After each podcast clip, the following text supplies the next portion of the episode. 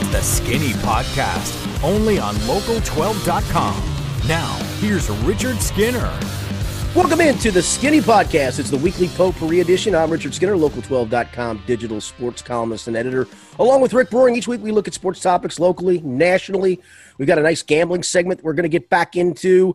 And of course, uh, my favorite segment of the show where you can ask me anything. And we do mean anything from the sublime to the ridiculous to the fun to the uh, risque at times. You can just ask anything, and I'll try to answer to the best of, my ability. This is the how can we believe that football is back edition, or I guess we should believe that football is back edition. I, I'm. It's funny. I did another podcast with some guys this week with Tony Pike and James Rapien, our Angry Quarterbacks podcast, Rick. And Tony made the point. I think he's right that kind of the start of the season snuck up on us. Even though Tony was at camp every day, James was at camp every day, I was at camp every day, but you still never kind of felt like, are they really going to do this or not? Because there was no preseason games, right? So here we are. I mean, we're taping this the day they're starting the NFL season, and it feels, it honestly feels like a normal freaking weekend for a change. Well, not to be that guy, but I think I might have scooped Tony on that because on this very podcast last week, that's how I opened it. Was right, that right. I can't believe that we are starting with college football season and just a week away from the NFL. Now the NFL starts tonight, the morning as we're recording this on Thursday and it is. It just doesn't feel like it's here. And I think a lot of that, again, had to do with the fact that baseball started so late in the summer. We were still, even though the Reds stink, which we'll get to later in the show. Yes, we, we were still invested in them to this point. So it's like the no preseason football, which is usually such a drag and just so slow and and really kind of just a bog down as you're waiting for the NFL season to begin. Not having that, I think, really just like you said, allowed it to sneak up on us. But I'm ready for it. I need it because I got my ass handed to me last week in gambling. I Uh-oh. the, the, NBA. I, I'm done with MLB. I'm not even betting that anymore. The NBA, uh, the the playoffs have not done well for me recently, and then the Kentucky Derby, I just got slaughtered. So Well, I, I had a good Derby day. I would have had a huge pick four. I got nosed out in the leg before the Derby, so that cost me about two grand. That's all. That, that, that's no big it. deal. Yeah, But hey, Yeah. College football is back. That's where I dominated last year. So hopefully all is well. yeah. I, I it's funny. I, I'm I'm kind of with you. I'm, I'm kind of over betting baseball. I have a couple future bets still out there. Um, I'm down to boy. I'm, I'm on I'm on absolute fumes in my two other sports future bets. I've got the Islanders Yeah. to win the Stanley Cup, and they took a bad beat on Wednesday night, losing with nine seconds to go. And I, even though the Rockets feel like they're in the series with the Lakers, they're my last future bet to win it all in the NBA. I just I'm I'm not feeling it anymore. Russell Westbrook pisses me off. So Sounds good. Well, let's jump right into it and get to some NFL talk. Week one of the season is upon us, and it gets underway tonight with the Texans taking on the defending Super Bowl champs, the Kansas City Chiefs. The Bengals will open their season at 4:05 on Sunday when they host the San Diego Chargers, a game that can be seen on Local 12. So, Skinny, I'll ask you this: How would you define success for this year's Bengals team after they only won two games a season ago? Yeah, and that seems to be the question. Nobody wants to pin a number on it to some degree, and I guess I understand that because there are different degrees of success when you have a rookie quarterback and, and a lot of new parts. And I think part of it is does this team is is this team competitive week in and week out? And you know, is it able to get better? And is Joe Burrow able to get better? Um, you know, I, I could see anything for eight, nine wins if this team stays healthy and, and Joe Burrow's the guy we think and Jonah Williams is the guy we think and you know, one of those rookie linebackers eventually pans out to play with Germaine Pratt and the corners all stay healthy because they're not very deep at that position. But I'm giving you a lot of ifs there, aren't I? I mean, a lot of lot. them. Yeah. So for me, I'm just going to define the success of is this team getting better? And if injuries occur, I, you know, I, I, I, I, got to give a little bit of a free pass. But the bottom line is Joe Burrow getting better week to week to week. It, when you look at it, does it feel like the Joe Burrow, Brian Callahan, Zac Taylor kind of marriage is going to work? Um, it sure seems like it is at this point. They're all saying the right things about each other. Um, you know, they, they vote Joe Burrow a captain, which is is interesting. I mean, I, I, I Uh, it's a little surprising, but I guess it's not just based on the way they've all talked about his leadership qualities. So yeah, I, I that that to me, I I can't really give a number because I, I, I don't know how I want to define that number. I mean, I I, I want to see them play a game. I want to see Joe Burrow play a game before I can give a number to some degree. Well, I even though we're even though we're going to do that here in a minute. Yeah, I think the fact that no one is putting a number on it and everyone is saying things like, "Oh, it's kind of a moving target. It's more about the progress the team is showing. Everything means that everyone accepts that this isn't going to be a very good team." I mean, I think that's a good thing that that no one here. It's not like the red season where everyone's like, "Oh yeah, this is a playoff team. They right. they spent the money. They're going to be back there." The Bengals spent a lot of money, but I think it's good that the city, at least for the most part, from what I've seen, seems to have the expectations of this is a total rebuild. They they still have a ways to go, even with Joe Burrow, before they're going to be back to being a winning football team. I don't think many people are expecting them to go over 500. I, I well, certainly I, don't. I, yeah, I think no, I think the other thing to it, Rick, is we we just we haven't seen Joe Burrow in a real game. I mean, I, I could maybe even pass a little judgment on trying to figure out a number if I'd at least seen him play in a game. I saw him play in two scrimmages where he doesn't get hit, and so yeah, but that to I, me makes think it that's harder. What's, do you, yeah, but uh, I mean, for you, for for guys who are really analyzing this stuff and see the day to day, but for like the general, you know, just chatter around the team, whether it be sports talk or, or just fans do you think that's what's holding them back or, or making them have some reservations about this team? Because I think people are really confident that Joe Burrow is going to be good. I think there's just serious questions about the rest of this team that's around him and whether the Bengals have enough yet. Yeah, no, and that's and that's fair. I mean, we still don't like what's going on at right tackle. At least the fan base doesn't. The coaching staff seems to, but the fan base doesn't. You know, I mean, your, your second linebacker right now is a career journeyman, and it's great they voted him captain. But the reason he's played for four different teams in ten years and has barely started in his career. I mean, the injury to Trae Waynes has Darius Phillips starting at corner, which I like, but Darius Phillips is fairly injury prone or is shown to be. And then after that, it's a huge drop off. So I mean, there's, I mean, can AJ Green the first route he runs and the first time he goes up for a pass, are you going to hold your breath or not hold your breath? Yeah, I'll be holding. I mean, right. Sure, right. I mean, so that, I think that's why it's hard to pin a number because there's just there's just so little depth in some spots and so many key guys that have to perform to a high level from Burrow to Jonah Williams to AJ Green, who all at this point of their careers, honestly, AJ Green is back to me to being an unknown. Joe Burrow is an unknown. Jonah Williams is an unknown. So I think that's why it's hard to pin it uh, on on a pin a number on that. Although again, like I said, we're going to try here in a minute. Yeah, I, I do think though this is a results driven league and you are you've got Joe Burrow and when you have a, a, talented quarterback under the rookie contract that is usually your window to win in the NFL like that's when you have to get it done sure. a lot of times. And so the, the clock does start ticking at this point. And so I, I do think if there has to be kind of a cutoff point. So for me I'd say that cutoff point is probably anything under five wins is a failure this year. Like if you're four wins or under again I it may it depends on how you get there to an extent. Yes. But but I think you really have to consider moving on from Zac Taylor after this year. Well, and, and that, that, that window is now. Yeah, that's the interesting dilemma because um, let's say Joe just completely buys into Zac, even if things aren't going right as far as wins go. That, that you know Joe feels like he's making progress. We're watching Joe making progress. Maybe they're losing games 31-27 because the defense can't play and, and the offense is doing its thing.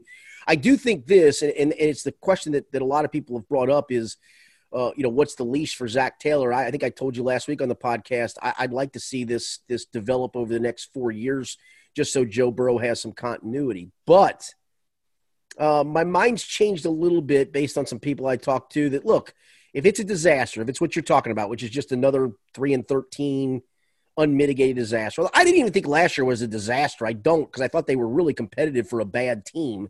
Um, but if it is a disaster, I think then you have to make really probably the snap judgment decision of, look, we're not going to we're not going to wait two more years to make this decision or one more year. Let's get Joe a new new voice, new set of set of eyes, etc.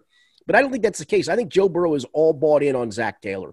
And as the year goes on, and we see it when quarterbacks are unhappy, right? They hold more cards than the head coach does, especially if it's a guy who's the number one overall pick you'll know, I think, if Joe Burrow isn't happy with the direction that, that, that, Zac Taylor and the coaching staff is going in. But I, I don't see that happening. I think they really do enjoy working with each other. And I know it's the honeymoon phase, but I really believe that that I think I'd like to see them mature as a group.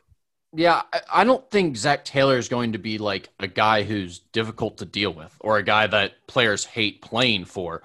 But in the NFL, I do think you have to win football games. And last year, look, the Bengals were intentionally trying to lose games. When they when they switched out Andy Dalton at quarterback for a few games, they were intentionally trying to lose at that point. I mean, that was very odd. I mean, sure you wanted to see what you had to a certain extent, but more so, you were trying to tank for Burrow. And so later in the season, it felt like this team was finding ways to lose games, and that was fine. Everyone wanted them to get the number one pick. This year, that won't be the case. You'll have a team that's that's grinding, scrapping theoretically until that final week trying to get better because you've got a young quarterback and a team you're trying to build around. So this year, if you lose all those close games, um, it, it, will depend. Like uh, uh, like you said, is the defense just giving up all those points and the offense is making progress? Well, then I think it's it's a lot easier to swallow and you're okay moving forward with Zac Taylor.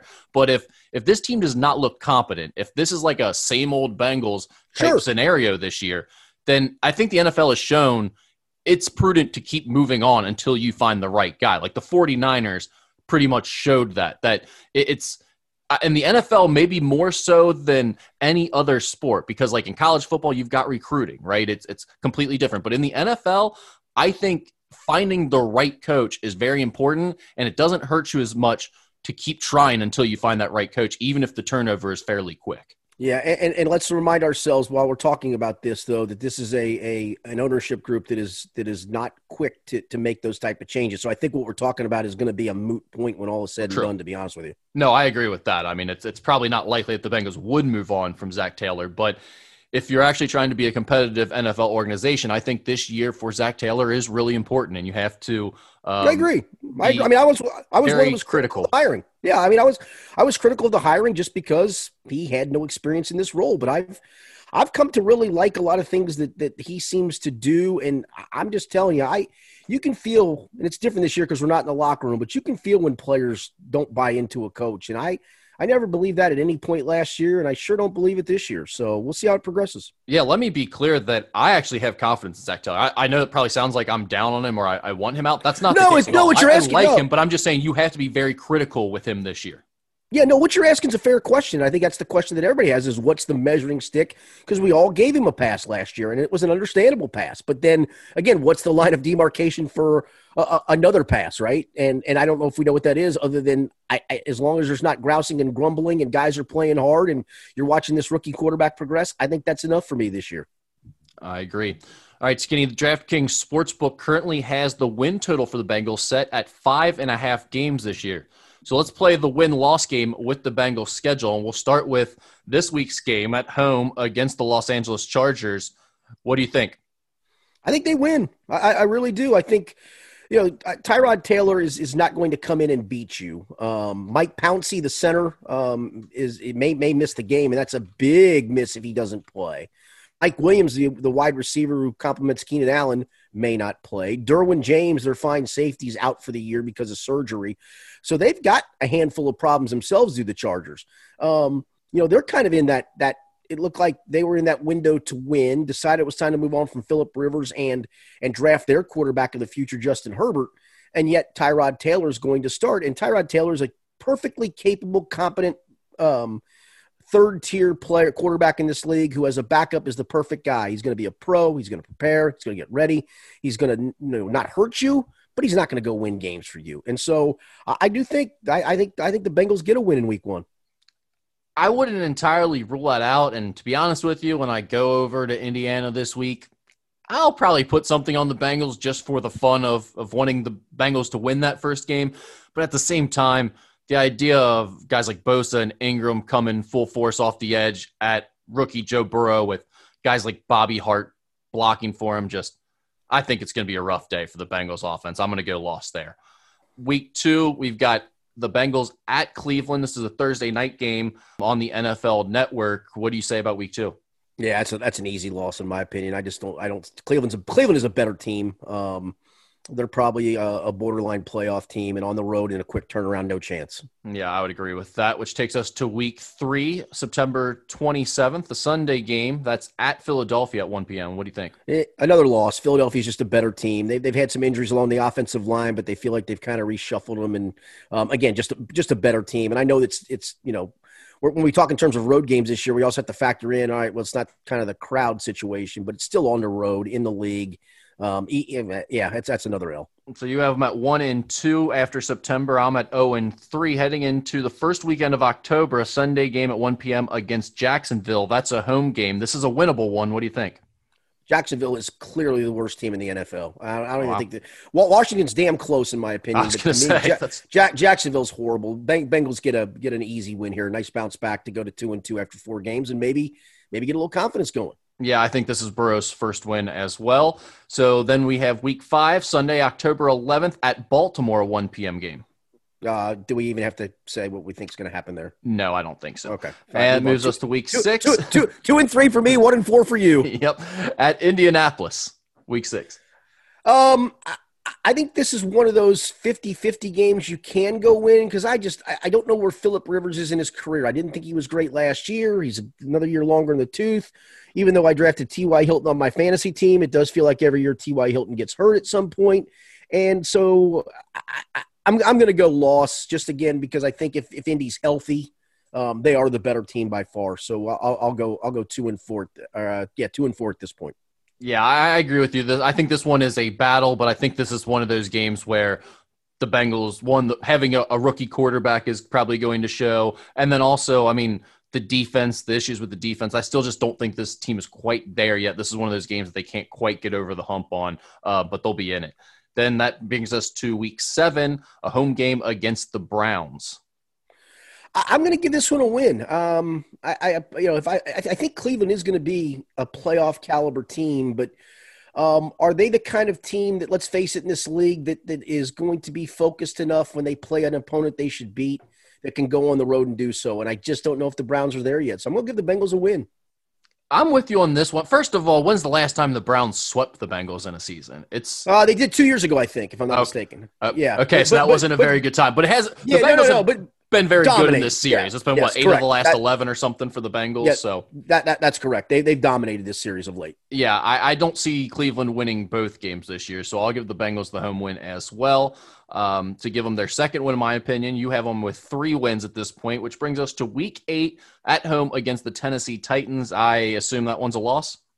I don't know if I'd assume it because I'm just I just don't know. Look, Ryan Tannehill did some magical things last year, and that was all well and good, but um, I'm going to go win because I, I, think Tennessee's going to get off to a sluggish start, and I think they're because there's always that team the year before that makes the playoffs, and you're like, man, they got a couple of nice parts, and then you realize, no, they just kind of caught lightning in a bottle, and Derrick Henry is was, was just superb, and and they've they've had to turn to him so much that I wonder if he starts getting beat up. I'm going to go Bengal win here. I, I really truly am four and four at the bye week.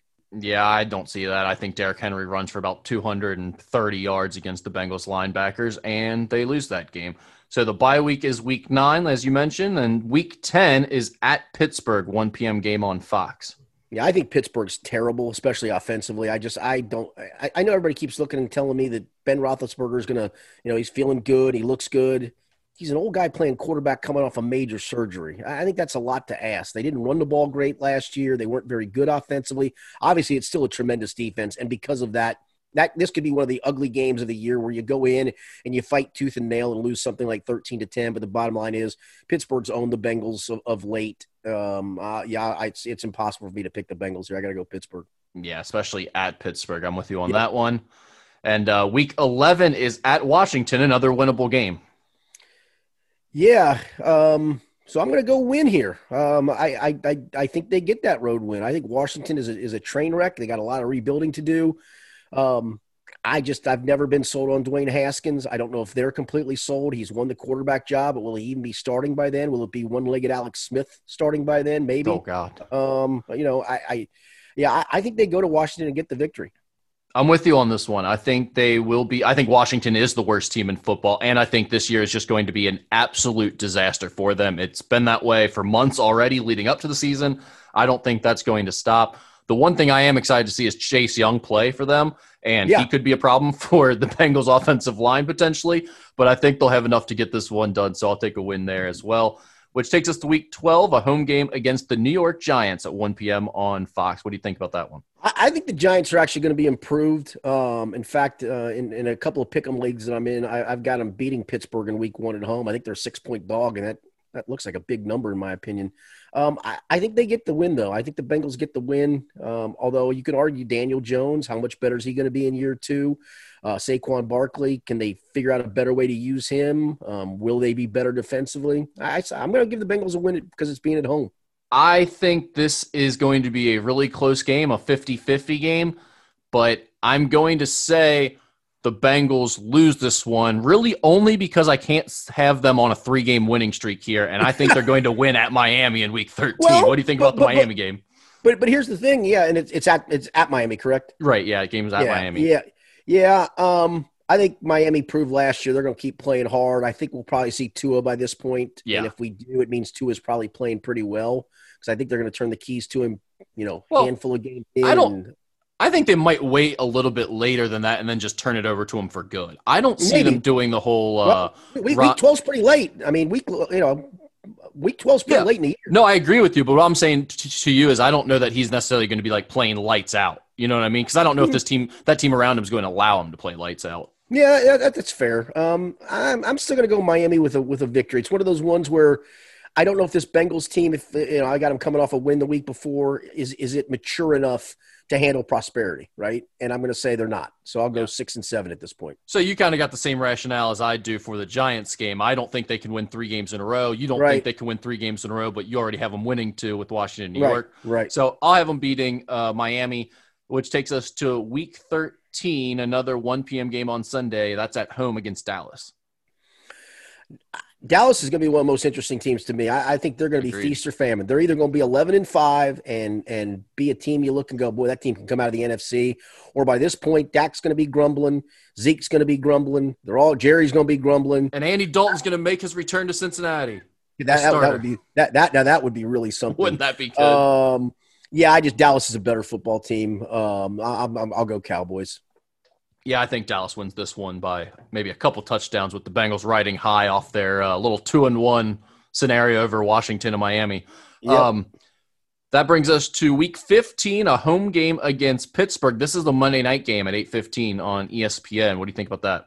Yeah, it'll be interesting to see if we have crowds, you know, a size, more sizable crowd by then. Because if it is, I think you'll have a wired, you know, Monday night crowd. Maybe not, you know, 100% capacity, but maybe can we get to 40%, 50% by then? And because I told you, I just don't think Pittsburgh's very good. Uh, I think the Bengals win, win on Monday night. I think it's kind of the Joe Burrow, I don't want to say coming out party, but it's really his. He's got two national TV games. The Thursday night one early, where he's probably going to struggle against Cleveland, and then this one late, where you hope he's kind of figured some things out and shows the nation that okay, I'm the guy that's going to turn this this this ship around. So I'll give him a win in this game.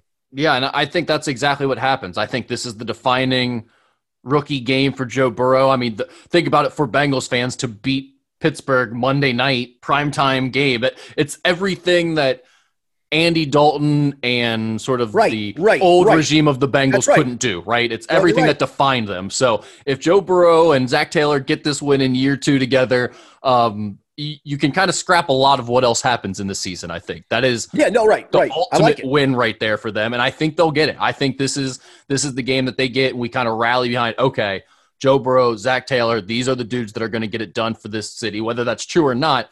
Everyone will rally around this game, so I think that's a win. Win number uh, that would be number five for me or four for me, right? Yeah, four. Yeah, four or five. I think you might be at five. No, that's I'm five. At, yeah, that's five. Yeah, I'm at I'm at seven. Yeah, Washington was three, Miami four, Pittsburgh yep. five, and yep. so that that brings us to uh, week sixteen at Houston, which is a one p.m. Sunday game. Yeah, I don't I don't see them. I'm, I I still think Houston's got enough talent to be a playoff caliber team. Um, and and Deshaun Watson's just a great. I know losing DeAndre Hopkins hurts, but I still think it's a really good team. I'll I'll go Houston and don't even have to question it. I have some questions about Houston, honestly. And by this point of the season, if things go the wrong way, I think this could be a team that's ripe for the picking late in the year. And who knows? I just think, I just think, yeah, I just think that division, though, Rick. I mean, is Indy going to run away with it? Is no. is is um is Tennessee going to run away with it? I, I just don't see any of them running away with it. So probably not. They're going to be in it, and so you yeah. know, they're probably it's probably not a team licking their wounds, but at the same time, if if it's disorganized enough um, I think the Bengals sure. will have a chance. I think I, I, don't like this Houston team very much going into this year, although I do love Deshaun Watson. Uh, I think this is a game they'll have a chance, and this will be the game that can put them over the edge. So I think they get to five wins. This is the game that could take them to six if they can pull off that upset at Houston, but I don't think they'll get it done. So uh, I'll have them losing at Houston. And that brings us to the final game at home against Baltimore, which again, I, I do not think the Bengals will win.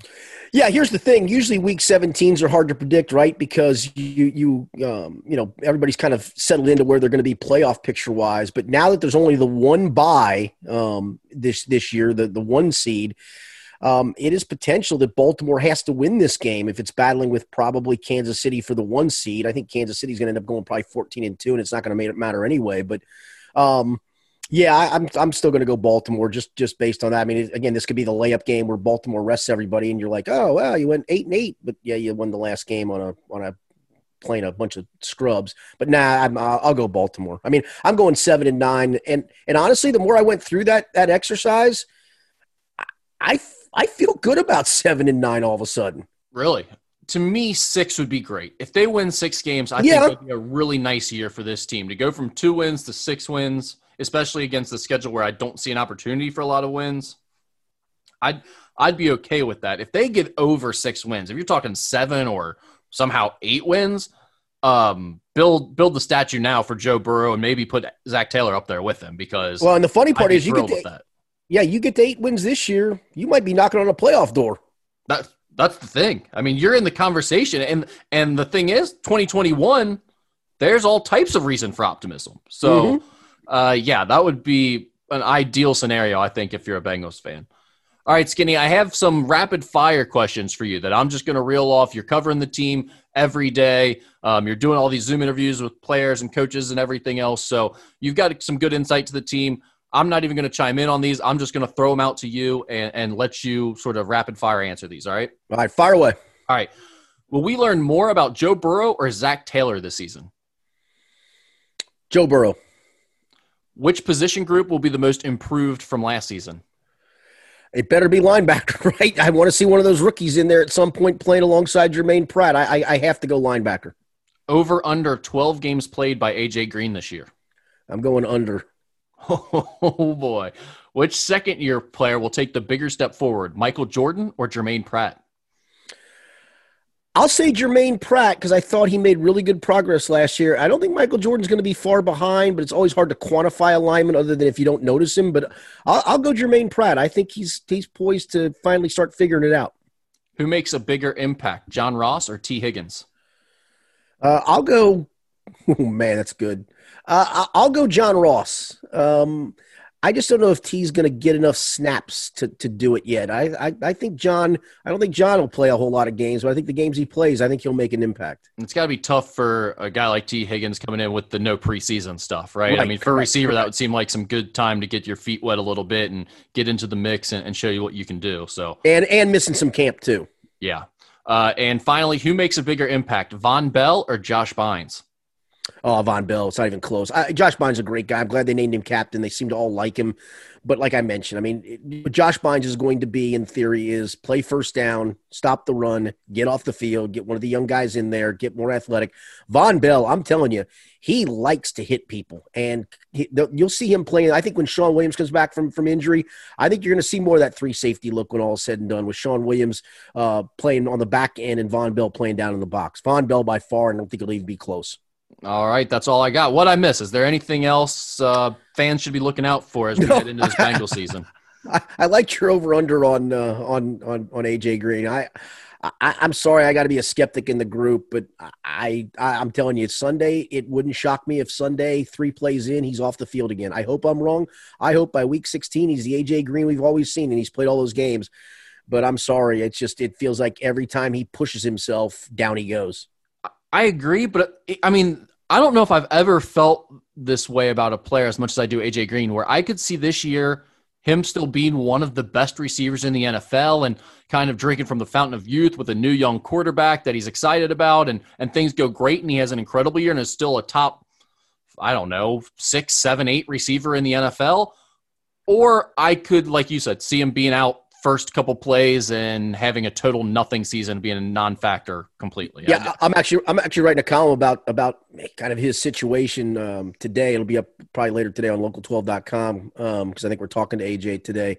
Uh, I, I, Rick, all I know is we were told he was going to play in one of the two scrimmages. He didn't, and you know it's all well and good for them to do some stuff in walkthroughs and and and whatnot, but we don't we don't get a chance to see practice now, other than when they stretch and warm up and do some install stuff. So I don't see him pushing it there. I will say it was a good sign on Wednesday that he didn't show up on the injury report and, and was apparently a full participant in practice.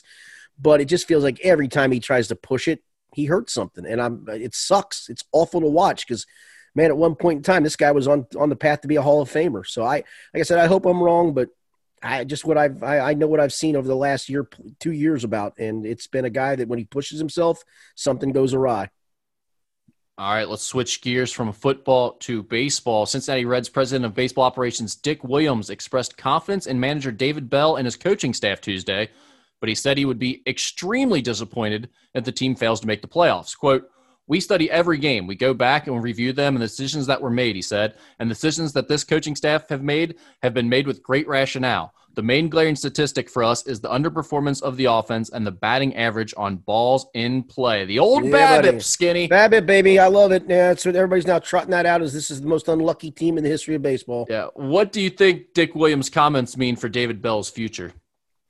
Uh, I think it means they better make the playoffs. I think we've kind of talked about that, and I, I think that was kind of maybe thinly veiled because I just don't know how you sell him to the fan base if you're going to have fans in the stands next year and have your fan base get excited by it. He's just he's not a very exciting guy, and that's okay. If you're winning games and you're not an exciting guy, that's okay but he's just it's it's hard to get behind him and things that have taken place. I think for the fan base, and uh, you know, look, I, I get it, I get BABIP, but I get that they probably are a bit unlucky. But I also watch them take a bunch of horrific at bats night after night after night after night after night, and um, you know they got rid of Turner Ward after one year. Um, you know they're on a second hitting coach. You know how much more do you do you do there?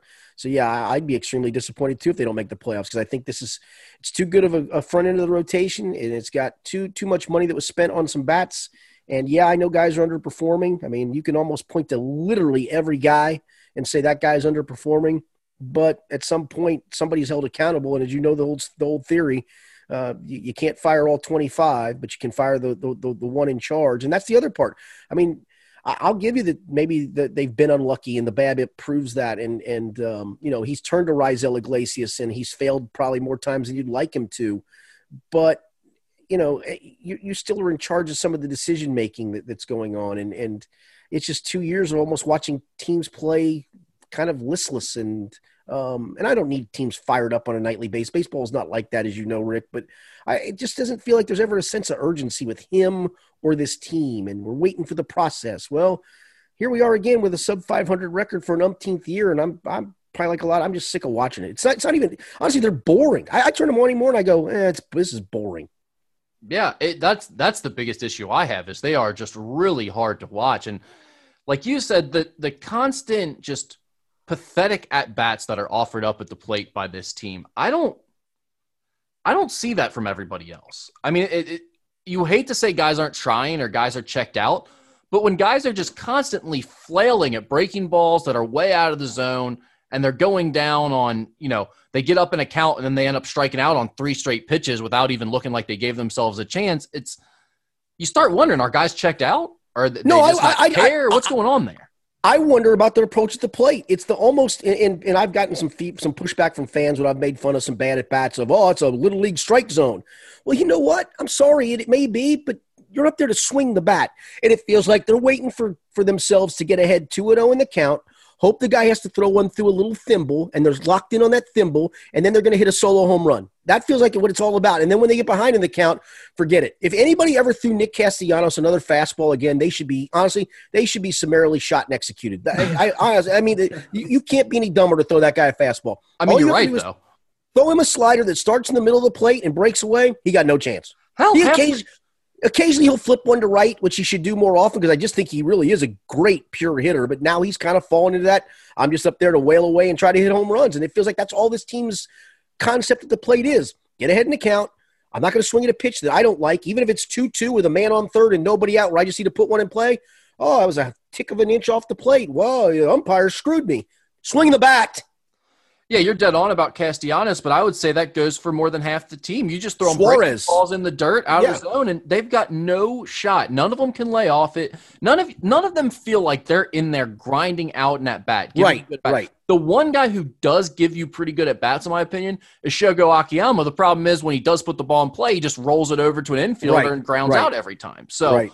um, aside from him, I don't see guys that are, are in there battling and and and giving you tough at bats. Right now, as it stands, the Marlins would have that final wild card spot. Correct. Um, they're a couple games up on the Reds right two and a half. Yeah, two and a half. Two and Two, a half. two and a half going into Thursday. Correct. And um, the Cardinals are three games ahead of the Reds in second place in the Central. So Here's the pro- here's the problem though. Look at the crossover games they still got to play. They still got to play the White Sox and Twins. Yeah, and I mean, I don't know if it even matters this year because the Reds are as bad as anybody. I mean, we keep saying, well, look, Yeah. they've got this, they've got the Tigers, they've got the Pirates. It never works out. They don't beat the bad teams. So I don't know what if it matters who they're playing. No, you're right.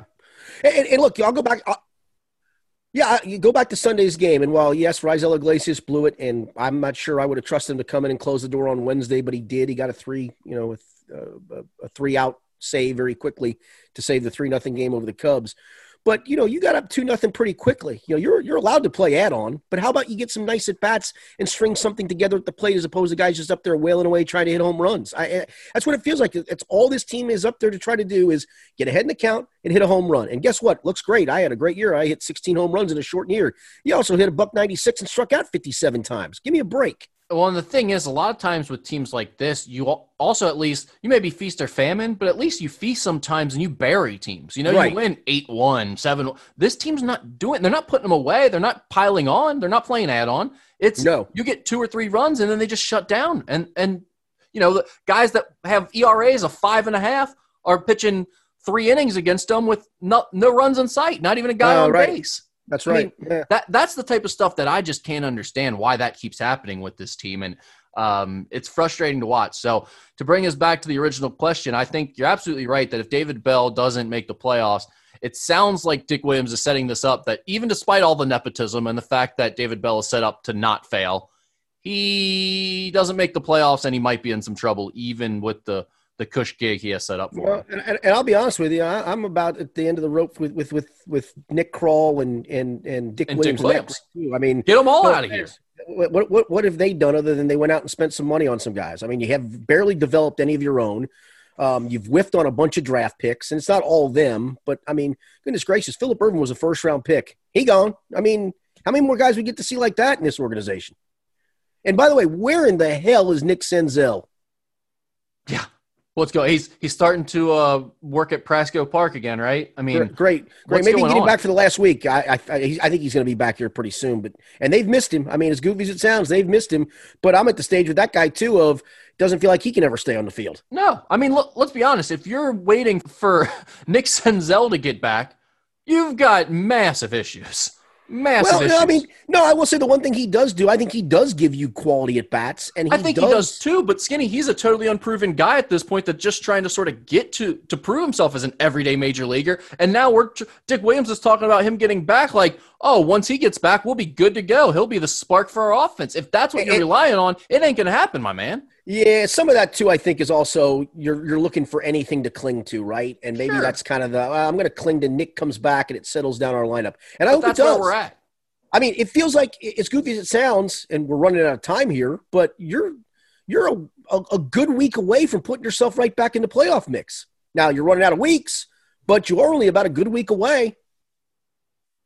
I just don't. I mean, I don't know how anyone at this point has any confidence that they're going to do that. It's not like they're stringing wins together all of a sudden. You know, they're four and six in their last ten. It's not. They're Right. still playing under 500 as of late. So, all right, let's switch gears here. Uh, final segment before we get to our bets. The ACC coaches voted Wednesday to propose the expanded 2021 NCAA basketball tournament. Duke coach Mike Krzyzewski released a statement that said, in part, there, quote, is no better way to celebrate the game than involving every team in the most prestigious basketball tournament on the planet. He said the primary factors the coaches considered were the health and safety of players, the incentive that there will be games leading to the tournament, and that they need to be unified as a sport with all 357 Division One teams, even though only 346 would actually be eligible for the tournament. Skinny, what do you think of the ACC coaches' plan to play an all-inclusive NCAA tournament?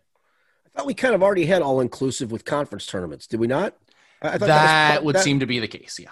I mean, I thought that was kind of like the whittling and narrowing down to where we get to a decent pool of teams that actually have kind of earned their way in. No, it's a again. What are we doing? I, the, the one thing I will say is is it it won't take a whole lot longer. You're probably talking about three extra rounds, maybe, Rick. But at the same time, um, why? We we've got. I, I think I literally think everybody has a conference tournament now. The Ivy League was one of those ones for years that did not.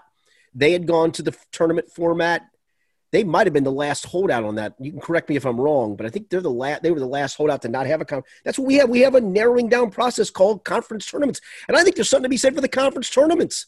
I, I think the fans love being able to go. Now, again, I don't know where we're going to be in March with this stupid COVID, but um, if we're thinking of having an all-inclusive NCAA tournament, hopefully that means we're thinking in positive terms that we're going to be playing basketball and playing it in somewhat of a normal season then let's just do the conference tournaments like we've always done. What, what, what, are we doing? Well, and if you were going to do this all inclusive NCAA tournament, any feasible plan would include something that looks a lot like gasp conference tournaments. Like, right. You can't just send any, everyone to the same spot and play. I mean, you'd have certain pods, and either you'd do it by region or by conference, which would seem to make more sense.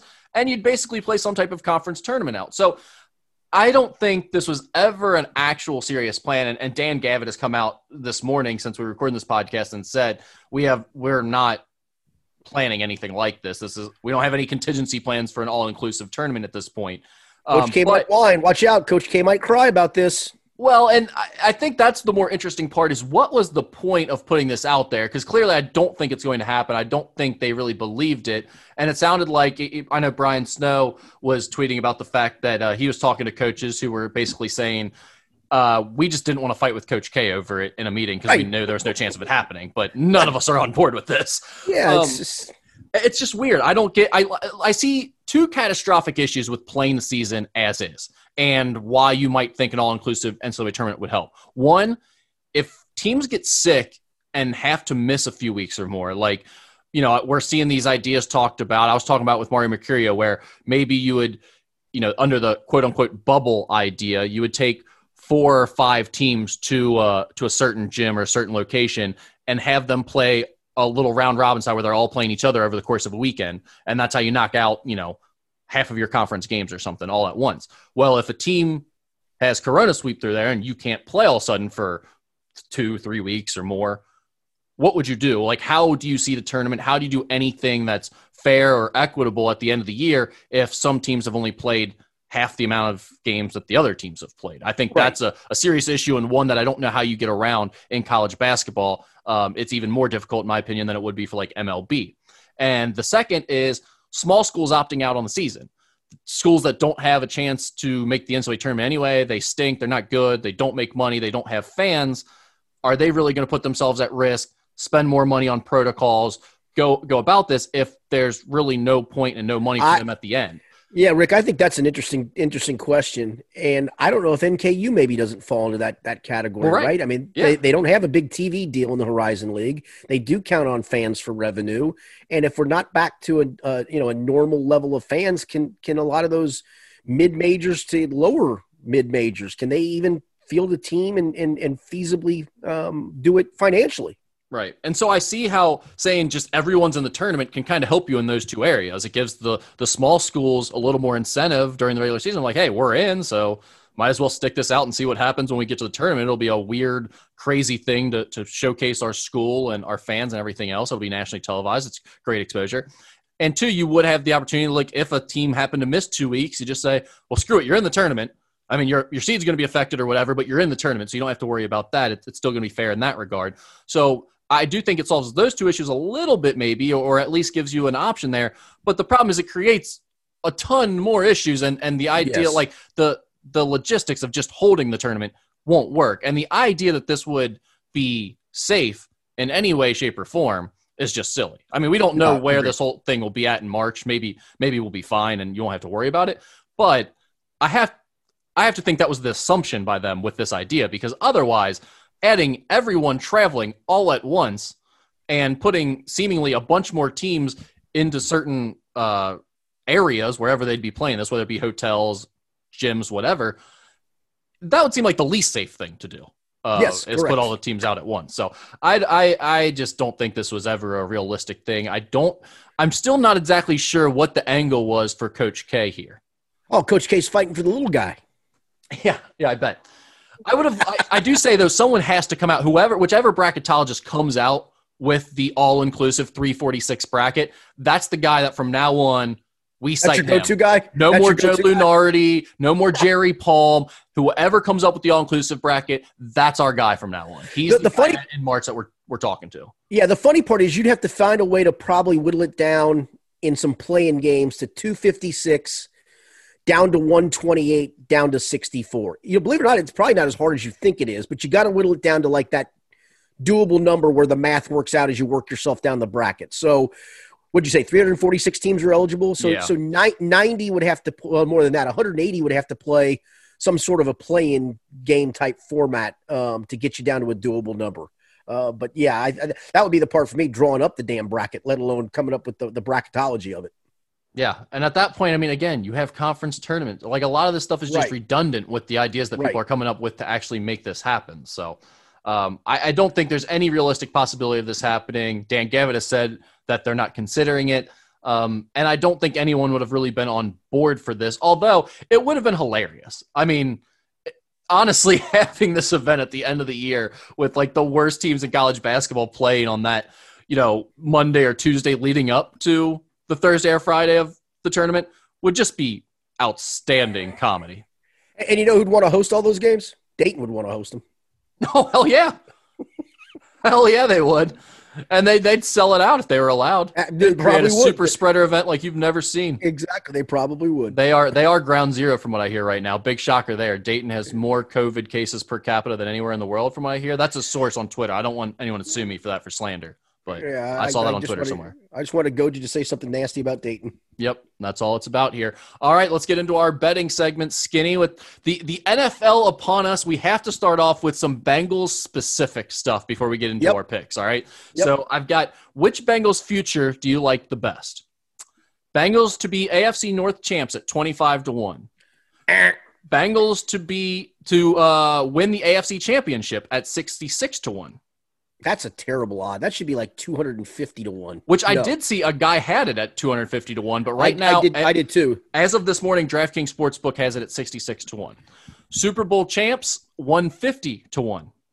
It better be 150,000 to 1 for me to pluck a dollar on it. But yeah, go ahead. Win total, over under five and a half is the current line by DraftKings Sportsbook, but over is minus 134, under is plus 110. Yeah, I think I'm going to. I mean, I, I got to seven in our little exercise and felt pretty good about it. I guess I'd have to go over. Yeah, see, if I'm betting that one, I'd be real tempted to go on that um, under for the value of the plus 110. That's Yeah. that's pretty good. I, I could easily see this team winning four or five games. So I would say a, a two and two start though would put a big damper in it. You'd be holding your breath the rest of the year for sure. Oh yeah. Oh yeah. But I don't think they're starting two and two. Anyway, to make the playoffs, yes, plus six twenty five, no minus one thousand. Yeah, there's no there's no value in, in either side of that. No, no, thank you. I, the no would be the one, but I'm not putting up a thousand to win a hundred on something that again in this year where you don't know what's going to happen. No, thank you. Coach of the year, Zac Taylor, twenty eight to one. That's a good one. Uh, If they went, uh, hear me out. If they went seven and nine and Joe Burrow looked good, um, and let's just say Andy Reid goes fourteen and two, and and and and John Harbaugh's team goes thirteen and three, um, which you kind of expected. I think a seven and nine Zac Taylor would maybe be AFC Coach of the Year. I kind of like that at twenty eight to one. I think he'd be in the conversation. I mean, if they get to eight and eight, I think there's no doubt Zac Taylor probably Yeah. be coach of the year. Um, if they have a losing record, it might be tough for him to get it, even though that would be a huge improvement. Uh, I don't know. This is a lot of times a most improved type award, though. So A, a twenty to win five sixty bet on that. I I think I'd w- risk the twenty bucks. yeah, it's interesting at least. And then finally, we have Joe Burrow for MVP at plus. Well, it would be 100 to 1 odds, basically. And Burrow, off- Offensive Rookie of the Year, at plus 250 or 2.5 to 1 odds. I like the Burrow for Rookie of the Year. I mean, he's, he's, the gonna favorite, though. Yeah, he's going to start from week one. That's, that's still a pretty good price. I mean, five to two on that. I, I, I think I, I think I'd take that and, and run with it. I mean, the only other option for me off the top of my head that would be, and I don't know where he's at in the odds. He's probably number two. Would be Clyde Edwards-Helaire. Um, the running back from Kansas City. Um, who, who's behind Burrow? Do you know? Yeah, it's Clyde Edwards Helaire at plus 300. And then there's a big drop off to Jonathan Taylor at plus 900. And then Tua Tagovailoa at plus 1,000. Yeah, I think Jonathan Taylor's probably going to eventually supplant Marlon Mack in, in Indy. And I guess he could conceivably do it because they would have a chance to be a playoff team. But yeah, I, I like Burrow. I, I, not for MVP. I, there's no way I'd put even a dollar on that one either. But but for rookie of the year. I like that. That's a, I, I thought maybe he'd be like negative 160. So I yeah, because a little bit of odds on that. I like it. Yeah, I, I agree. I was a little shocked that you got plus odds there because he's the guy that's clearly starting at quarterback for the Bengals, and a lot of people expect him to do well. And then after that, you know, other than Clyde Edwards Helaire, it's kind of a lot of question marks in terms of the role for right, the other right. rookies. So, yep. Um, all right, there you go. Let's get into our pick segment. We don't have any local college games this week. Instead of throwing some random games on the slate, we just said let's go with our, our typical NFL game. So right. those of those of you who haven't listened in the past, we do the Thursday we do all the primetime games. So Thursday night, Sunday night, Monday night. We also do the Bengals game every week. So this week there are two Monday night games, so we get an extra bonus one. That's right. Starting with Thursday night, 8:20 p.m., we got the Texans at the Chiefs. The Chiefs are 9-point favorites. The total is 54 and a half. I think Kansas City comes out and steamrolls. I, I and again, I think Houston's pretty good, but I think this Kansas City team because um, you know, they've they've got just such great continuity. I think it's a big thing to look for this year is is how many teams got to keep core players together. And not only did you keep core players together, you made a bunch of them happy by giving them a lot of money. And you can argue that that's going to make people fat and sassy and all that stuff. I don't think Patrick Mahomes is going to be that way. I, I, I don't think Travis Kelce is going to be that way. Um, I'll go, I'll go. What was the over under? What was the total? 54 and a half. Yeah, I'm going to go Kansas City 41 21. Chiefs in the over. That's funny. We're really close on this. I got Chiefs on the over as well. I'm going to say Chiefs 42, Texans 17. But I like something you said there because I think it is something I'm going to be watching big time in terms of these early betting lines. The teams that bring everyone back, even if they are fat and happy right now and, and a little bit content, I think are going to have a much bigger advantage this year over the other teams who are trying to get on the same page, find chemistry, bring yep. in new pieces strictly because of the lack of the preseason. I mean, we've already seen it in college. I know you were watching the the Navy BYU game, and uh, Navy's coach comes out and says, "We have we haven't even tackled yet." Look like it. Practice. sure did look like it. so obviously, the NFL is going to be a different situation, but I just think this this year is going to be different in that regard. That there hasn't been live game action for anyone, even in a preseason setting. That those teams that have everything coming back are going to have a bigger advantage than usual. So I'm yep. with you on the Chiefs. Sunday, the Bengals game at 4:05. You got the Bengals hosting the Chargers. The Chargers are three point favorites. The total is 43.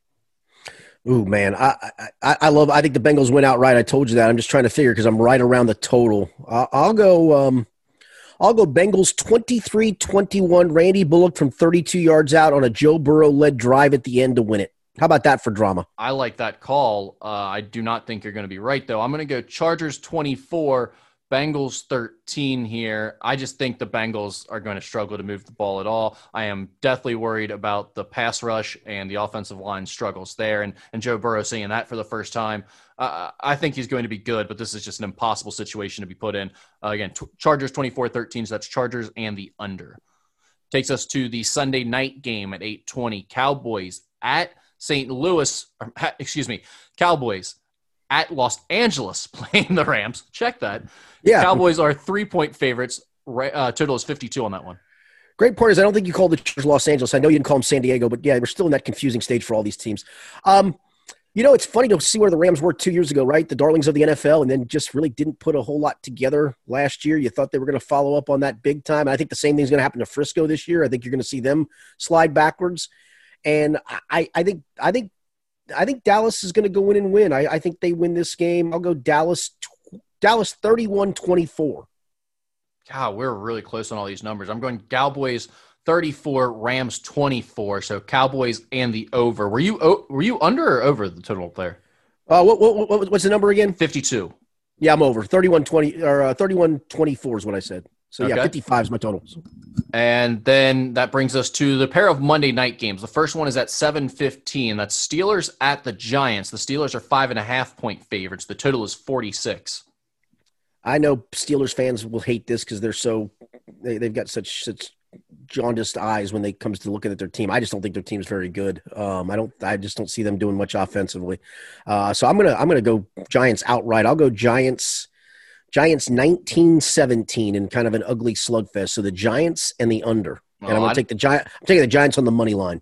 Okay, I don't know that the Steelers are, are that good, but I definitely don't think the Giants are either. I'm going Steelers here, 24 17. So that's Steelers and the under. And that brings us to the final game of the week at 10 10 p.m. on Monday night. Titans at Broncos. Titans are two and a half point favorites. Total is 41.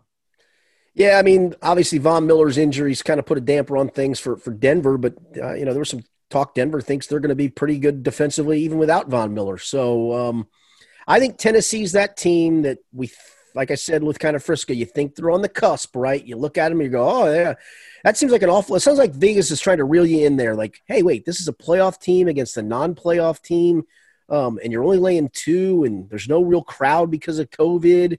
I'm not getting suckered in. I'm going to take Denver in this one. Denver 23 17. Yeah, I, I'm I'm with you on that on, on the the line there. It looks like it is a sucker's line. Um, I think this is going to be a slugfest. I think you're going to see a lot of field goals in this one. I'm going to say Tennessee 23, Denver 17. So that would be Titans and the under there. All right, so I'm going Denver in the under. And here's here's my three team money line parlay of the week Okay. Bengals, Bengals, Giants, Broncos. Yeah, nice three underdog parlay right there. I like it. I don't know which game I would pair it with yet, but I will say I am probably going to do something with a uh, Chiefs teaser there. Them being at nine, being able to take That's that good. down to That- three. that- Yeah, that's That- a good call. That feels like a slam dunk, can't miss Yeah, opportunity a- right there. I'm with that's a good call. So I, I would look at that as well. All right, Skinny, let's go ahead because we got a bunch of them. Let's jump into the Ask Skinny Anything segment. People ask you their questions about really whatever they want, and we uh, talk about it. So we right, start fire off with if you could time travel. These are there's a few sports questions here to start. If you could time travel, what sporting event would you go back in time to attend? If I could time travel, I'd have to do probably a, like a, a, a Babe Ruthish World Series in Yankee Stadium, or or or because my dad grew up in Brooklyn, um, in when the Dodgers were still uh, a thing there. Maybe maybe back into like the late '40s, early '50s Yankees Dodgers World Series, where I could go back and forth between Ebbets Field and Yankee Stadium. Well, I would love, kind of along those same lines, to go back to like the Jackie Robinson era. Yeah, that's that's the era I'm talking about. I, I think that's what I'd rather do. I'd, I'd like to go back. Um, I remember before my dad passed away, um, I was in New York, and we went to New York. I was actually covering Kentucky at the time, and I made him take me take me back to the neighborhood he grew up in, and it was it was kind of cool to see. I mean, Brooklyn is is I I, I, and I was picturing it as I was driving through the city, going, "What was this like back in the '50s when when baseball when they had a baseball team here? This had to be really cool to grow up in in, in Brooklyn." So. Yeah, I think I'd go back to the late 40s, early 50s, through the mid 50s, those Brooklyn Yankees series. the other side of that for me, I think I'm a little more of a basketball guy. I think I would maybe go like uh Showtime Lakers era, maybe attend some of those games. Yeah, I don't know. I, I may have to go back to. I would have liked to have been there to seen Wilt score hundred. Ooh, that'd be yeah. I would love to see that. I would like to seen like Jordan in college. That would have been a fun era. Well, see, see, but I saw that. I but I saw that. So yeah, fair enough. I'm just saying, but but you also didn't attend it in person, so I no, mean, good point. Good point. I, you know, thinking about going back to that the the game where he hit the shot in college, like that would be that would be pretty fun. See him and James Worthy and all that. So Yeah, that's, yeah, that's a pretty good question. Um, I love it. which Cincinnati professional sporting event would you most want to attend during the pandemic? Reds, Bengals, or FC Cincinnati? Well, I know you're a soccer guy first and foremost. Hey, I'm telling you. Remember my over under bet for goals for the rest of the year? They might not hit it, Skinny. I've told you. But I, also told you bet the first half under because it's zero zero at the halftime of every it- single it game they play. is. It always is. Um, I so I'm attending this as a fan, right? I, I think I'd Yeah. go Reds. A nice, a During nice the pandemic. Yeah, a, a nice sunny afternoon, sitting in the bleachers with with you know you nobody really around you, with your kind of socially distanced, with a cold beer in your hand. I, I think I'd prefer that. Well, that's the thing. These idiots in, at uh, Paul Brown Stadium, they'll still fill the place up. I mean, I haven't sat in like the worst seats, so I guess there's probably some open seats up there. But any game I've ever been to, I've been surrounded by people, and half of them are fighting with each other. So throwing beers Yeah. on each other. So uh, NFL games are like the worst experience, especially at Paul Brown Stadium. That you I, I agree get. with you. I certainly don't want to do it during a pandemic. I- The FCC thing, I'm I'm good on not watching a goal for three hours.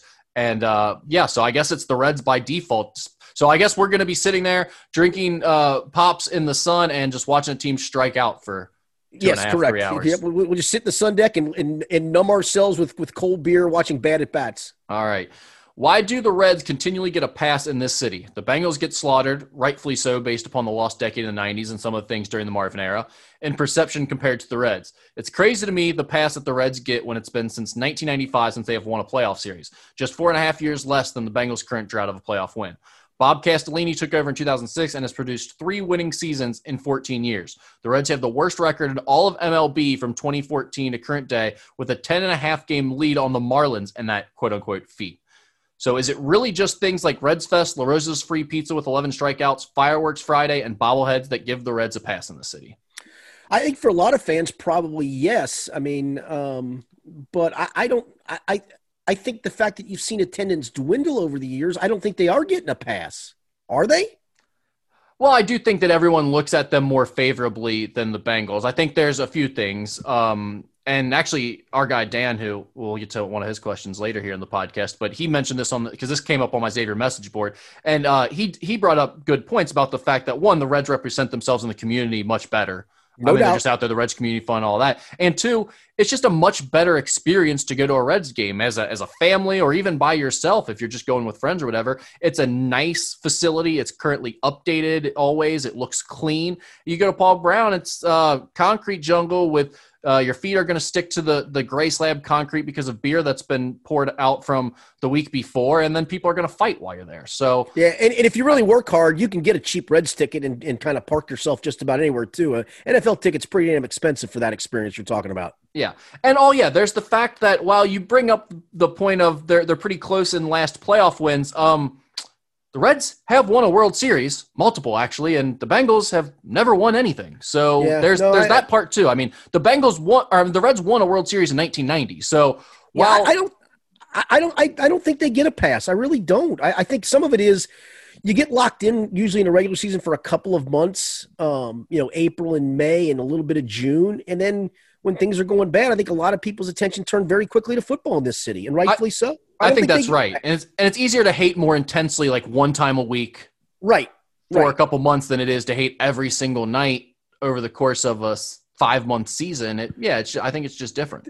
The other thing I will say is, I mean, we're not far removed from the Reds making the playoffs, right? But I, I think then we all also understood there was going to be a rebuilding process. It felt like they got to that point this year. Now I do think what happens this year will be held accountable by fans. I think going into next year, what do they do in the offseason to fix whatever issues they had this year will be held accountable by fans. I think everybody understood that coming out of that that that playoff group of, you know, from 10 to 14 that look, it sucks they didn't win a playoff series, but they did they were constantly in contention. They did make the playoffs. And then like a lot of smaller market teams, you have to go through the rebuilding process. It's painful, it's sometimes slower than you'd like it to be. They've failed in some ways in doing so.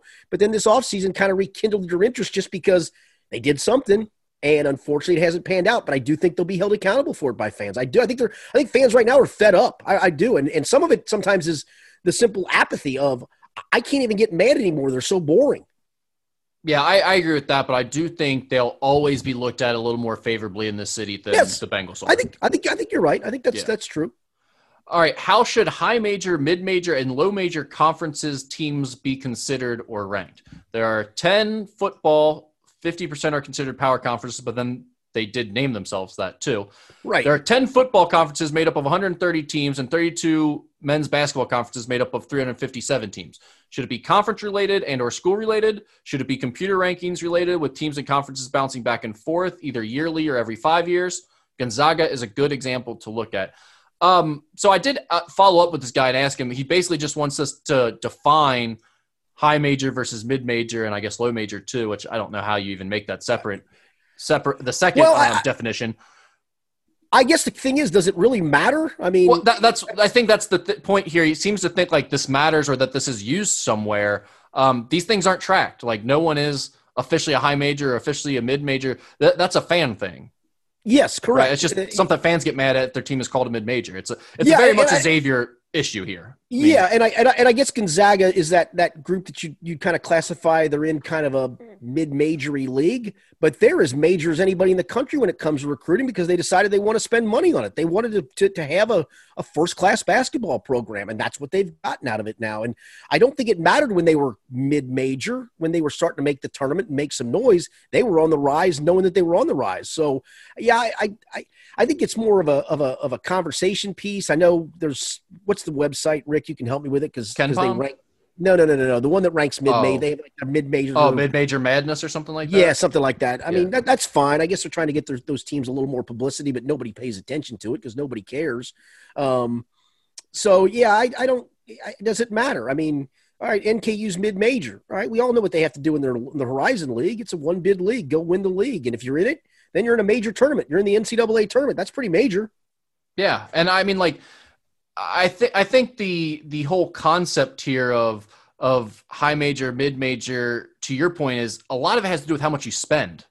I think that's probably if you were really trying to find like a cutoff point, it'll be about how how much are you committed to spending money on your program, and that'll kind of dictate where you fall, regardless of your conference affiliation.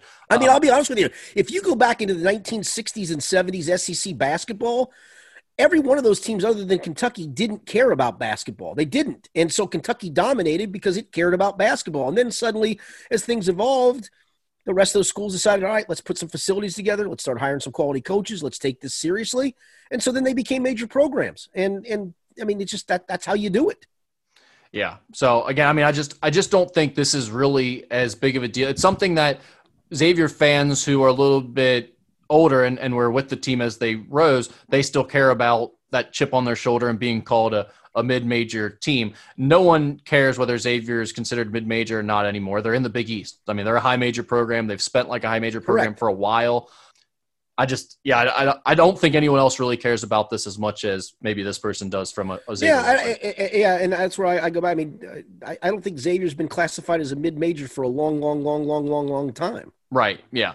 But it's a bit, even when, like I don't think the rest of the world thinks about high majors and mid majors quite like this, unless you're a, a mid major program on the cusp and that's been called a mid major. You know that it bothers them, it sticks in their craw, so it's something they think about. Like this isn't a conversation I have with anyone else other than really Xavier fans. yeah. All right, how did Brad Stevens at such a young age make the jump from college to the Boston Celtics? He was young even for a college coach. Yes, he took two teams to the NCAA finals, but there are a lot of other good coaches. And he may have just been a flash in the pan at that point. What separated himself from other coaches?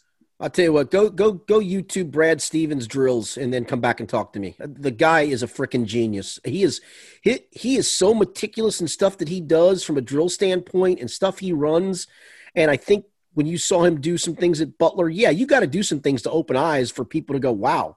And he not just only did it once. I mean, he he set the stage for that for that program. And so I think at that point, um, and, and the fact that when he probably goes the interview process, and it's the whole what's the what's the what's the saying? A lot of times, Rick, talent knows talent. I think I think when when sometimes you look around, especially guys like that who doesn't have a playing pedigree, um, people people who are in that business know people that know what they're doing a lot of times. And yes, sometimes there's guys in the NBA that get jobs because they're a former player. Looks like they're going to be a good head coach. Um, you know, had all the pedigree that you could think of to do it. I mean, Isiah Thomas comes to mind, and he was a freaking disaster as a coach. Um, but I, I'm telling you, Brad Stevens is is just really good, and those that did the hiring knew that, and he's proven it's proven itself out. Yeah, I, I love how the question glosses over. He took two teams to the NCAA finals, but might have been a flash in the pan. Hold on, hold on, hold on. At He Butler, a Horizon Butler. team to the finals twice. I like Butler twice to the finals. Not not Butler now. Butler before they were but like that is not a small feat. That is at one to do it once. Okay, yeah, maybe you had the right player. You got lucky because the Ja Morant slipped to you at, at Murray George State or something George, like that. Right? George George George Mason is an example. Occasionally, a team slips through, right? Right, it could happen.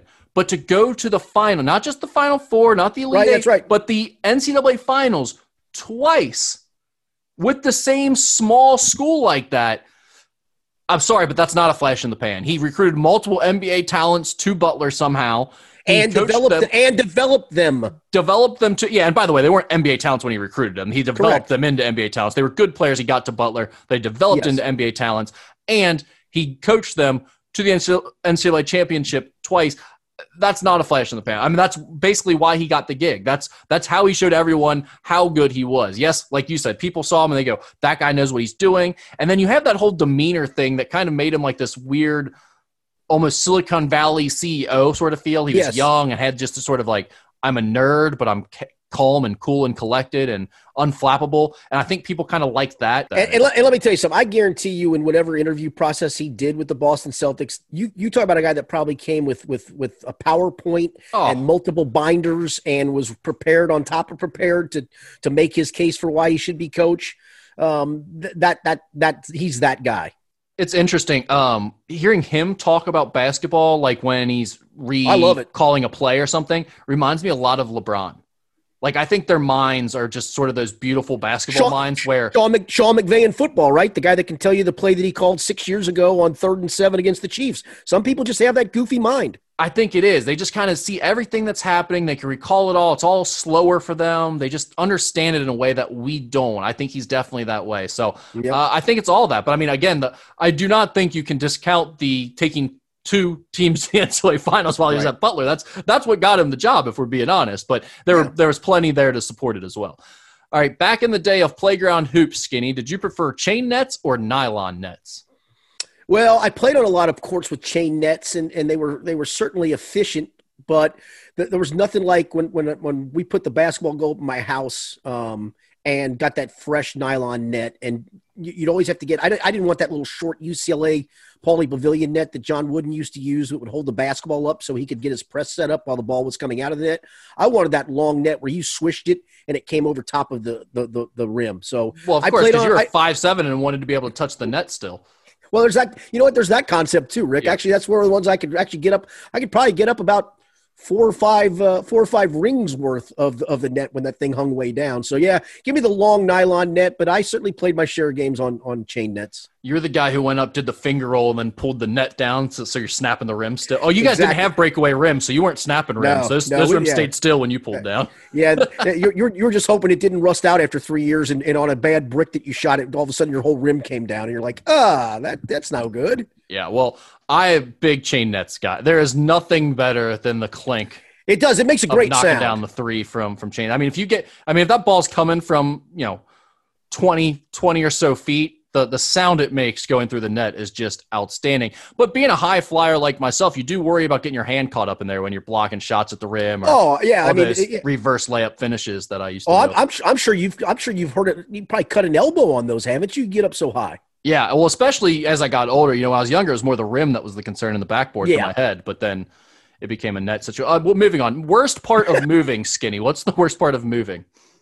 Um, man, I, I I I haven't moved a whole lot. I mean, I moved a lot as a kid, but I really had nothing to do with that. That was all parent related, and and really, since I've been on my own, I lived in a condo for four years and have been in the same house now for thirty years. So, um, for twenty seven years. So, I, to me, I think it's the whole. It's the whole boxing and unboxing process. I mean, because because all the heavy stuff for the most part is is moved by movers. Although the last time I did help somebody move, um, it's a common friend of ours. Um, he and I had to move all the heavy stuff, and that was just that was not fun. That just was not fun. That's the thing. Whenever I move, well, and, and granted, I haven't moved a whole lot in my life, but when I move, there will be movers there. There it won't be an issue. Like I will call someone to do it. The problem is when other people move and they want my help, they want me to move the heavy things. Right. So that is the worst part of moving for me is other people moving because then they want me to come over and lift the heaviest furniture that they have. And I was like, that doesn't seem fair to me. Yeah, no, I agree with you. No, I, I guess the boxing and unboxing, but yeah, if you're moving friends, it's when you look and they go, "Yeah, that big chest right there. The two of us are going to do it." We we are you and me. We're gonna. Oh, okay. Let's try it. The other thing I, I can't stand is the waiting around. Like you're you're there to help people and it's oh Not- we're wait, not- we're waiting on Ted to bring the truck over. We say he's going to be here in 25 minutes. Oh, okay. And then it's, well, we need so and so to get back with this because we can't, we got to put this in first. And it's, you know, there's always the miscommunications. And the, if you're going to have people helping you as a group to move, you got to run a tight ship, man. You got to be on time. You got to keep the process going. You can't have people spending their entire day out there with you. Know? I mean, six Yeah. days is enough. It can't be, and there better be some cold beer at the end of it. oh, cold beer and pizza is an automatic Yep. if you're asking people Yep. to help you move. Yep. All right, phone etiquette phone etiquette question. Phone etiquette question, Skinny. Man, that was not easy to say. That was good. Is it okay to leave voicemail anymore, or should you just text? Also, is there a difference between professional and personal calls? Yeah, I, I mean, I think you absolutely leaving voicemails. Um, I mean, it'd be nice to follow up with a text, but occasionally a voicemail just you may have a specific question that needs answering, or sometimes you know, you may call somebody and they're like, yeah, what does what does Fred really want? And then I listen to the voicemail and they want something specific. It's like, oh, okay, I can call you back for that. Um, I'm good with that. So yeah, I think I think voicemails are fine. I got no problem with voicemails. Yeah, I think that's a generational thing because I'm going there. I, if you leave me a voicemail, there is about a two percent chance that I will listen to it. I just do I'll, not. I'll, yeah, I'll listen to it. And, voicemail. yeah, like eh, I always think, if it's important, they'll text me. That is my first. Every time I don't answer the phone, I say, if it's important, they'll text me. Yeah, I, I, get so many text messages though. There's occasion I'll look down and go, "Oh crap, that dude texted me two weeks ago and I never saw it." Well, I'm not as popular as you, so I can't comment on that. I uh, I stay up on my texts a little bit better than that, but well, uh, I, I, I, also am not telling you I stay on top of my texts all that well either. So there's that. Yeah, there might be some uh, some pretty sweet pictures in there. You might be missing there, my man. maybe, Is there maybe. a difference between professional and personal calls? Uh, I mean, I guess I cuss slightly less on professional calls depending on who I'm talking to. Yeah, I, I'm, I don't have a lot of I- professional calls. I mean, Yeah, most professional calls I, I, I wouldn't, but yeah, I you know you know my my tongue it's pretty sharp, so um yeah I'm, I'm indifferent on that. Depends on the situation. yeah, I mean, I- if I'm I- talking to college basketball coaches, AAU coaches for my job. Typically, it's like eh, we're not. I wouldn't exactly call those professional conversations that are being had. Yeah, correct, correct. And, and there's a little lingo that's got there's a little locker room banner that's got to go about with that, a right? A bit, a bit. All right, rock paper scissors, skinny. Which are you taking and why? I'm gonna take the bomb. I'm gonna take the dynamite. Is dynamite an option? I didn't see dynamite as an option. Snail. I remember people doing the snail one too. A snail? Yeah, yeah, yeah, yeah, yeah. See, I, I always like to do the dynamite first time around. Um, I, I think I, I always like to go rock because for whatever reason, pe- pe- people people want to put the two fingers out. They don't want to put the whole hand out for paper. They feel it's too lazy just leaving the rock. I'm going to go rock because then everybody else goes scissors, and rock covers scissors, obviously. Yeah, I'm a big rock guy as well. I'm typically with the rock. What a jackass you are for doing the dynamite though. First, I always hated that guy. That's like the guy who uh would, as you're checking the ball up, he'd say black magic or chicken feet, and then throw the ball at your knees, and then try to steal Yeah. it from you right after that. Yeah. I- Just a, such a cheap move. Yep. Yep. All right, this is a good one from our buddy Mo. Rank through rank one through seven, with one being the worst and seven being the least worst hang. The following bad hangs: the guy who's a little too into the success of his high school sports teams, the coworker who, in every social situation, can only talk about work, the guy whose suggestion, when asked where everyone should hang out, always involves drinking in his basement, the guy who inevitably Whoa, steers. whoa, whoa. That's number. That's the worst so far. Keep going. That, nothing's going to top that guy. Do you know keep that going. guy? See, I, that I- was the I- only one on this list I didn't know.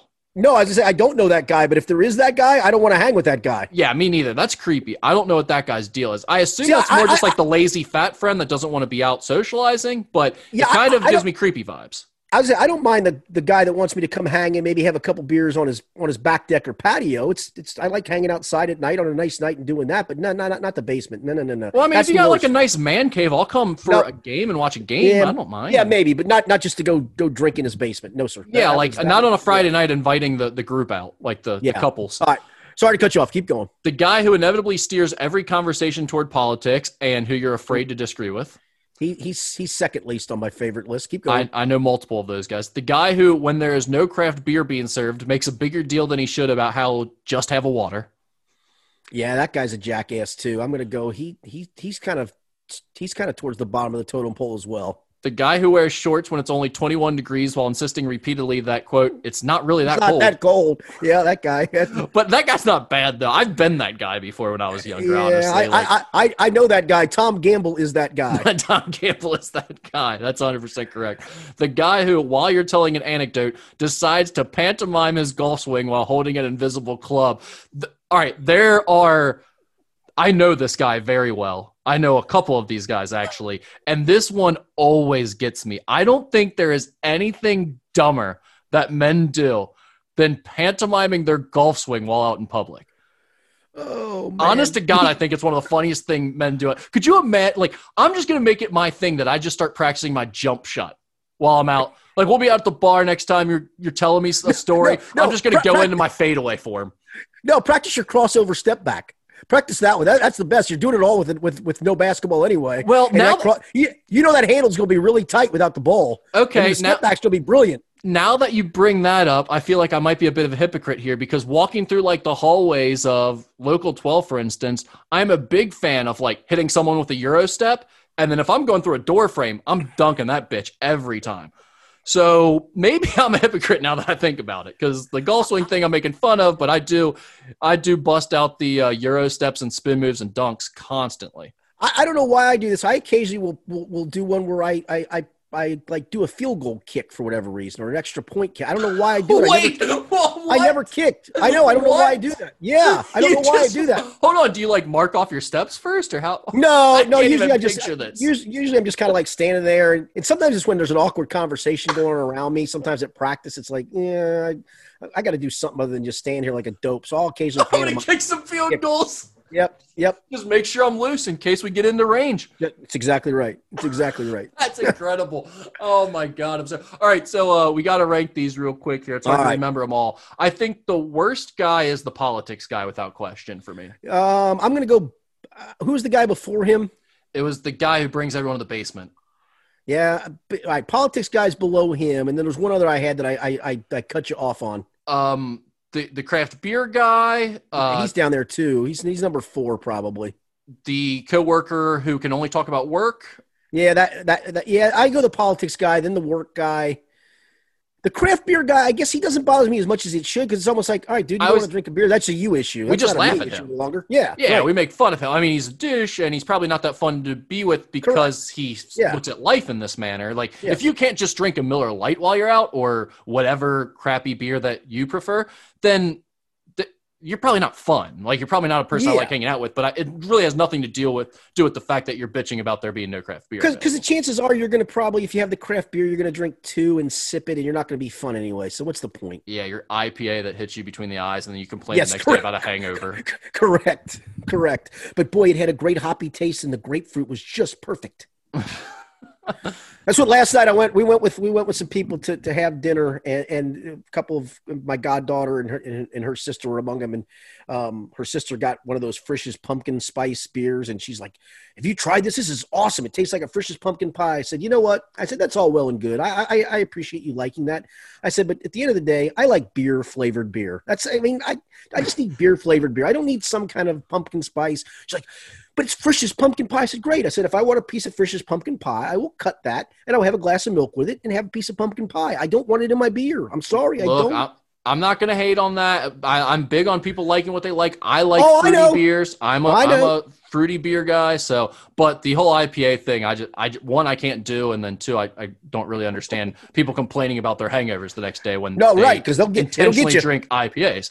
Yeah. Um, yeah, I'm going with guy who is into the success of his high school sports teams. Believe it or not, at number two after On the bad side, yeah, after politics. He's second worst to me after politics guy.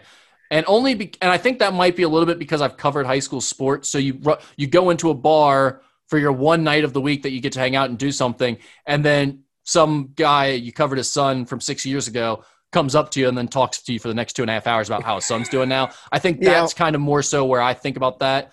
Even though I know this is more about the like glory days of your own high school success, I kind of think of them the same. So that's probably why I'm a little down on that guy. fair enough. Yeah. I don't know. It's a great question, though. I, I think my favorite, though, is the guy who pantomimes the golf swing because I just find that hilarious. I like that that guy. Um, I like guy who wears the shorts, too. Those two Yeah, are the, the guy favorite wears on my shorts- list. That, that's probably that's probably my favorite on the list. That that, that guy's okay with me. Then the beer guy, he'd be next best. I no Because again, that's fine if you don't think it's cold. But guess what, Chief? I'm going to put a pullover on, maybe even a coat and long pants, and I'm going to be more comfortable than you. And you can swear up and down you're not cold. You probably are. It's okay. yeah. I just love when that guy has like rosacea. His face is totally red. You can see he's just freezing his ass off. And he's like, Yep. no, it ain't cold out here. Feels fine. It's all good. It's good. It's all good. Yeah. While he Oh, smokes okay. his cigarette. Yep. All right. Is it normal okay to shower with your dog? No. What the Absolutely not. I have no idea what happened Now- here. now I will say my, my, my youngest daughter, when she gives our dogs a bath, um, she will like put a bathing suit on and go in there the tub with them just because it's Right. easy. It's easier. I get that part, but not a no, not a shower shower. I, No. That's the only thing I can. I, I need more details on this. Is like you do it once in a while while you're trying to clean your dog. You get in there with them just because you're going to be a mess and get wet anyway. Like you're like you're saying with your daughter. That makes sense to me. I totally see that. Uh, but like I, I assume the question of this is like, do you regularly just shower with your dog in there? Mm, And and yeah. one, if you're doing it too often, dogs can't be showered that often. It's bad for their coat, so don't do that. And no, two, we what the hell are you doing? Like that's weird. yeah, usually we we we give them probably because when they'll go to the groomer, it's like every three months, so they get a Yeah. bath there, and then maybe one or two in between, and that's about it. I mean, yeah, and that's that's a that's a lot for a dog, honestly. Yeah. like to be showered that much. So, yeah. um, yeah, I don't know. This is that was a weird question. It popped up. People were immediately like, "What the hell?" when it was asked on the message board. Um, and the guy was like, "I don't know. I just wanted to know." So Okay, there's your you answer. know. I would say no. It's probably not okay or normal. Bell Bell Biv DeVoe. Now you know. Skinny's go-to tailgate foods. Ooh, You never get to um, tailgate because you're always working. Yeah, correct. I don't, but um, if I do, it, it's just the classic fare of a good burger on a on a on a coal coal grill, um, and uh, a charcoal grill, and and a brat or a hot dog. Yeah, just the classic stuff. I'm not one of those ones that needs some kind of special dip. Although, I mean, you know, you can do the skyline dip. It's pretty easy, right? Skyline dip and put some Yeah, Fritos don't slander you're to dip go. in my presence, please. I know, I know, but I just for tailgating, I just want it to be simple. Just put me, give me a burger, two buns. Don't even need any condiments with it. With a cold beer in your hand, and it, it usually hits the spot. Yeah, beer flavored beer. That's that's what Beer-flavored we beer. our go to for that. tailgate foods. Um, it's definitely not my go to, and I would never take the time to make it. But I love when somebody has gumbo. I like gumbo. Big fan.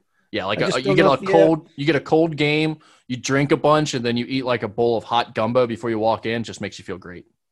That's a very football thing. It's a very football thing, especially in the South. Very much so. Go Tigers. How should you teach your kids to defend themselves? Boxing, words only, MMA? I personally like wrestling because it can end a fight quick with relatively low damage. Yeah, the thing with wrestling is what happens if the guy's got a shank and you're wrestling around and the shank comes out? Jesus, H, what types of fights are you expecting your kid to get into? Just asking a question. I'm just asking a question. Usually words for me. Um, I, yeah, I'm, I've, never been a big fighter. I've probably had four or five fights in my life, and they've always been with a best friend, right? That's usually for me. I'm not a big going to a bar and start some kind of a fight kind of a guy. I, uh, yeah, I, I honestly, I think every fight I've ever had has been with a with a with a best friend at the time. So, um, I, I'll, I'll go words. Yeah, I mean, despite people consistently tweeting that they want to punch me in the face, I don't typically have a lot of people running up on me and actually punching me in the face. Yeah, so. you, but you but you but you are looking over your shoulder, aren't you? so no, I, I really don't worry about it much. I mean, Oh, what's the worst all that can happen? You get sucker punched, you get sucker punched. I've been Good point. had my ass beat before. It wouldn't be the the first time. So, um, I I think it's always best to make your kid funny so he can disarm somebody with you know, making fun of them. Uh, but yeah, I think I think being able to throw hands a little bit, if you can you can throw in a good punch or two, or it it just it all depends on your kid's body type. Like what type of kid do you got? You got a rammer? Then teach them to get them on the ground, ground and pound, hold them down a little bit. You can do less damage that way. If you got a little scrappy thing, you just got to teach them how to throw a punch or two and get out of there. And don't be too ashamed to kick a penis if you have to. I sometimes you got to do what you got to do. Yeah, if your kid has no game at all, just tell them to kick a dick and run. Exactly. And run and run until you can't run anymore. Don't look back. Just keep going. Absolutely. All right. Uh, best concert Skinny's ever attended, and have you ever moshed? I need a skinny moshing story. I've not moshed. I'm shocked I, to hear that. I, I, I, am not even sure what's the point of moshing. Can you help me with? See, I'm a big what's the point guy. What's the point of it? That's that is maybe the most skinny sentence that's ever been uttered on any show you've ever done. You should just have a show called "What's the point of it?" Yeah, that's it. I mean, if you can give me what's the point of it, then I would understand why people mosh. Yeah, I, I can't do that. So I'm sorry. I I have not Thank moshed you. myself. Thank you. Um, let's see. The Rolling Stones in Lexington when I was in college was a good one. Um, Journey back in the late '70s was was a good one at Riverfront Coliseum. Um, I will say this is probably more mellow for for, than, for for most people, but Elton John, Billy Joel at Ohio Stadium about I don't know, was that ten years ago, maybe longer? That was pretty damn good. Um, that that, that was really good. Yeah. So I those, those would be the ones. And no, I've not moshed.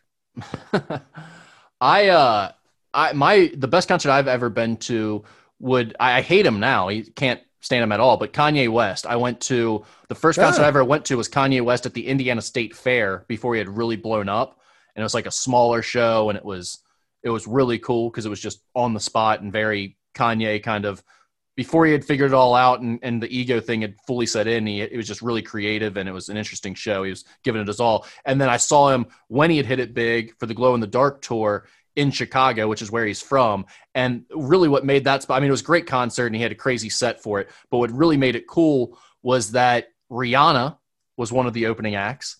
Wow. Um, Wow. Pharrell, his group NERD, was one of the opening acts. Holy And cow. I believe uh, Common was an opening act as well. So you had three just really good. Op- oh no, no, no! I'm sorry, it was not Common. It was Lupe Fiasco who was the other opening act. Well, so it was it was three really good openers right before Kanye, and and obviously all of them kind of went on to stardom as well. So Pretty good good. stuff. That's pretty that's pretty good. All right, and our final question here for Ask Skinny Anything: If someone painted a portrait of you, how would it look? Clothes, background, pose, etc. And what else would be in the painting with you? Oh my goodness gracious. So I actually have an answer for this that I've thought about before, well before this question was ever asked, and I still kind of want to do this. Um, Okay. I would love the old uh, Death Row Records vibe uh, magazine cover with like Snoop and and Suge and Dre. Like I would love to do that if like with my future if I get married with my wife and like our dog. I, just an all black gold chains, the gold Rolex and everything, and just hang that up on a wall and do it like the old death row uh, vibe Yeah, cover. I think I, I don't know what I'd have for the background. I think I just have a plain background, but it would certainly be a three quarter zip with my arms folded in front of me, with a scowl on my face. There's no doubt you got to have the quarter zip. You know that, that- that's arms arms folded in, in front of me. You know, one over the other, and just kind of staring intently. I'm not a big smile guy for camera stuff. I'm usually kind of a more of a smirkish. I just don't like the. I always feel like smiling um, for like stuff like that always feels forced. Um, so I, I don't do it. Um, so yeah, I go with kind of just a just a scowlish look um, and and a three quarter zip with a pair of with a pair of slacks. So there you go. That's that's it. If Pretty you simple. had a portrait painted of you, would you hang it up in your house? Mm, yeah, I mean, I guess if you're if, if if you're the kind of guy that's going to have a portrait painted of yourself, or person if you're you know that's going to have that done, I think you're going to hang it up, right? If you, if you have the ego to do that, you're going to have the ego to put it up in your house, correct? Yeah, I mean, I think you got to pull a, a Jeter move, just put it above Yeah. the bed. Absolutely. You know, always always look up at yourself and yeah, man, that's me. I'm good. Yeah. I love it. These are always great questions. Great questions. I love them. All right, Rick, that it? That's all I got. All right, it's good stuff. Thanks for all the questions. Keep them coming. We'll be back uh, one week from today. The Bengals will uh, uh, be set to, to play game number two of the season against the Cleveland Browns. We'll have a recap of Joe Burrow's week one and much more. For Rick Broering, I'm Richard Skinner. It's been the Skinny Podcast, the weekly Potpourri edition.